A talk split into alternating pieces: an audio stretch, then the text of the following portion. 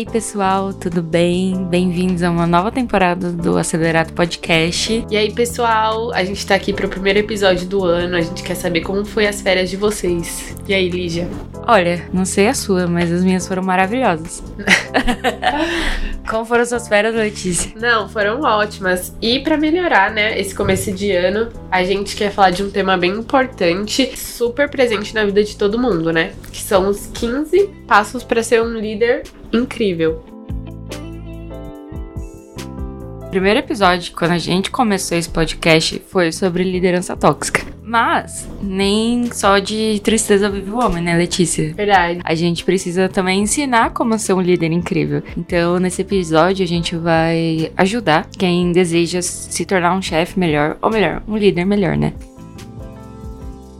Bom, e para vocês não acharem que a gente tá inventando, é, de acordo com algumas pesquisas que a gente fez aqui, as empresas com funcionários altamente engajados têm uma taxa de rotatividade 31% menor, uma rentabilidade 21% maior e uma média de retenção de clientes 80% mais efetiva. É um número bem expressivo, né, Lígia? Nossa, com certeza. E a verdade, gente, é que ter uma equipe que seja engajada, que ela seja animada, vai muito além de reconhecimento e recompensas. Ou seja, seja, não dá só uma balinha pro seu funcionário, tá? Sim, aquele sonho de valsa, né? É, então, nossa, senso de pertencimento. Sim. É, existem muitas outras coisas que a empresa pode fazer para encorajar o comprometimento do funcionário e da sua força de trabalho. Mas isso vem tudo da liderança, né? Então, você líder, quanto mais engajado você for com a sua equipe, maiores serão as chances deles melhorarem o nível de produtividade, porque um chefe que não demonstra engajamento, isso acaba refletindo na sua equipe, né? Aquele chefe que é para baixo, aquele chefe sempre mal-humorado, aquele chefe sempre grosseiro, isso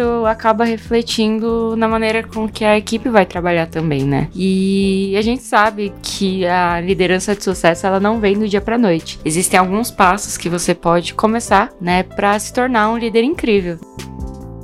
Bom, a primeira pode parecer besteira, né? Mas não é. É basicamente, seja um líder e não um chefe, como a gente já disse um pouquinho antes, né? A diferença dos conceitos é bem simples. O cargo, apesar de ser o mesmo, o que vai mudar são as atitudes, né? Enquanto um chefe só pensa em comandar a sua equipe, então você faz isso, você faz aquilo, o líder ele conduz, ele inspira a sua equipe, né? Então o líder, ele conduz a pessoa através daquilo que ele sabe. Então ele vai te ensinar como fazer da melhor forma, né? Ele não vai só falar, faça isso, faça aquilo, tem que ser do meu jeito. Não, ele vai te ouvir também. Exatamente. Mal gerentes acabam sendo descritos como egocêntricos, egoístas, preguiçosos, rudes, arrogantes, até não confiáveis. Então, para você ser um bom gerente, você tem que ser visto como alguém honesto, alguém solidário, alguém confiável, que respeita e seja respeitado e seja comunicativo. Tanto que um outro estudo também aponta que 63% das pessoas com maus gerentes planejam planejam deixar seus empregos no próximo ano,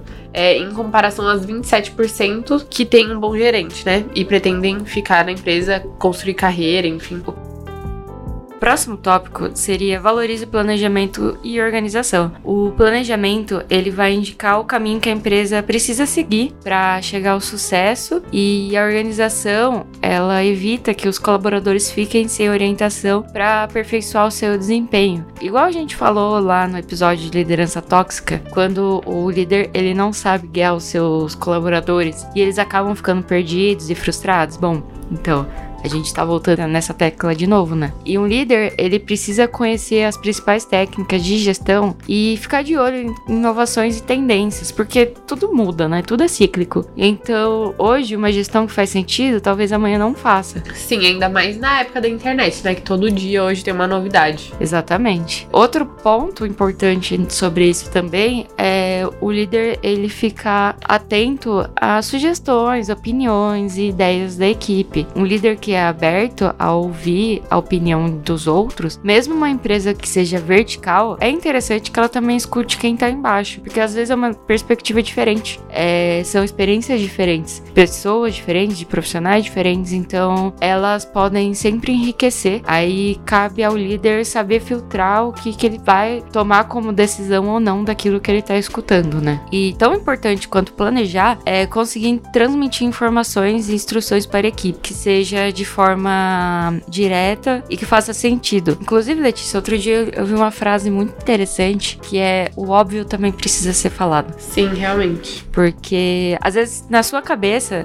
faz sentido, mas na da outra pessoa não. Sim, total. Às vezes a pessoa só precisa daquele estalo, né, para perceber aquilo. Exatamente. Então, gente, é óbvio, é, mas fale, por favor, é importante.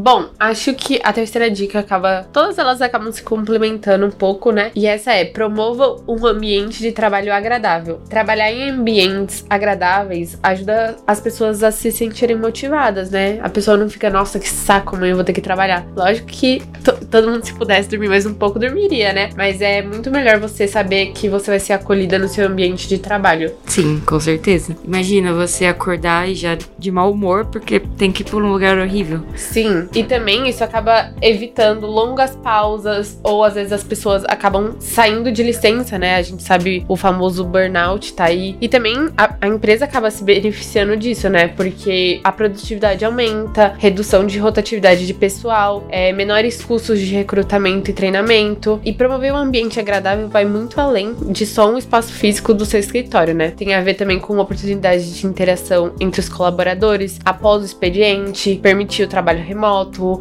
benefícios além do salário. Acho que uma parte também super importante, que isso tem bastante a ver com a liderança e com a equipe, é o local ser inclusivo, né? Respeitoso, onde se tolera erros, porque é assim que a gente acaba aprendendo. Então, se eu errar uma vez e meu chefe brigar comigo, por exemplo, eu vou ficar acuada, né? De tentar e errar. E a responsabilidade do líder, né? Garantir o melhor ambiente de trabalho possível para os seus colaboradores e também ser um facilitador, né? Alguém que seja confiável e que tenha uma capacidade de criar uma harmonia entre seus liderados. Em seguida, a gente pode falar sobre o líder deve acompanhar a satisfação dos seus colaboradores. Enquanto o líder, uma de suas tarefas é você estar atento sobre como os seus colaboradores estão se sentindo, porque isso, querendo ou não, vai influenciar diretamente na qualidade do serviço e também na rotatividade das pessoas. Tanto que existem vários aspectos negativos de um turnover, que nada mais é que a rotatividade de funcionários. Por exemplo, a operação ela pode ser prejudicado com a saída de um funcionário, porque os custos do desligamento, os custos de recrutamento e seleção de um novo funcionário para repor aquele, até ele aprender todos os trejeitos da empresa, como ela funciona, isso demanda um tempo, não é do dia para noite. Então, se a empresa conseguir diminuir isso, evitar esse tipo de situação, acaba sendo melhor, porque grande parte do turnover acaba sendo causado por pedidos de demissão. Pode ser um sinal de que os colaboradores estão desmotivados ou acabam sendo contratados por outras empresas empresas. Às vezes você tá lá no LinkedIn e um concorrente direto da sua empresa vê e pergunta sobre como que tá, se você tem interesse de sair. E se você aceita, né, e a empresa vê que você foi pro concorrente, acaba sendo uma red flag aí pra empresa, né? Ficar atenta sobre o que, que tá acontecendo. Quando se trata de gestão de pessoas, existem meios de que você pode mensurar a satisfação dos seus colaboradores. Essas práticas vão desde acompanhar esse turnover, adotar a rotina de feedbacks e principalmente pesquisas de clima organizacional de forma regular, né? Também não adianta ser apenas uma por ano, porque a pessoa que respondeu isso no início do ano, ela não é a mesma pessoa que vai responder no final do ano. Tanto feedback quanto a pesquisa. A todo momento a gente está mudando de opinião, de sentimento, de pensamento. Então é legal que essas pesquisas sejam feitas com uma certa frequência. E a partir dos resultados obtidos, é interessante você levar isso para o departamento departamento de RH, porque junto com eles vocês conseguem traçar estratégias para solucionar essas questões que estão incomodando os funcionários.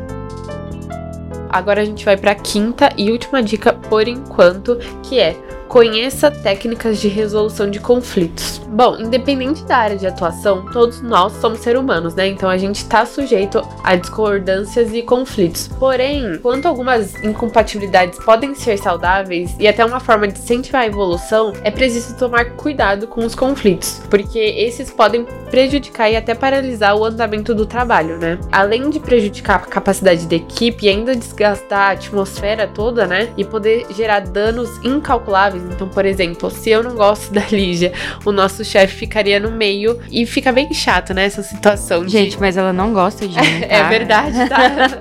Isso é, é, verdade. Então é muito chato você ter que. Às vezes as pessoas não se falam, então a, pessoa, a terceira pessoa vai ter que ficar no meio, né? Fazendo uma Fazendo ponte. mediação, é, né? Fica bem chato. Os motivos para conflitos dentro ou fora do time podem ser vários. Porém, independente da causa, o líder precisa atuar para prevenir e resolver é, que eles surjam, ou se caso surgirem, né? Ele saiba como lidar com isso. Bom, galera, esse foi o primeiro episódio do ano. Eu espero que vocês tenham gostado. Fica ligado porque o próximo episódio vai ser uma continuação direta desse aqui. Porque se você achou que só tinham cinco passos, você achou errado. Sim, pessoal, no próximo episódio a gente vai falar mais cinco benefícios para vocês. E caso vocês, né, queiram se adiantar, vocês podem baixar esse e-book completo, que são 15 passos para ser um líder incrível, no site do Acelerar. Então é isso, galera. A gente vai ficando por aqui. Um abraço e até a próxima semana. Tchau, tchau.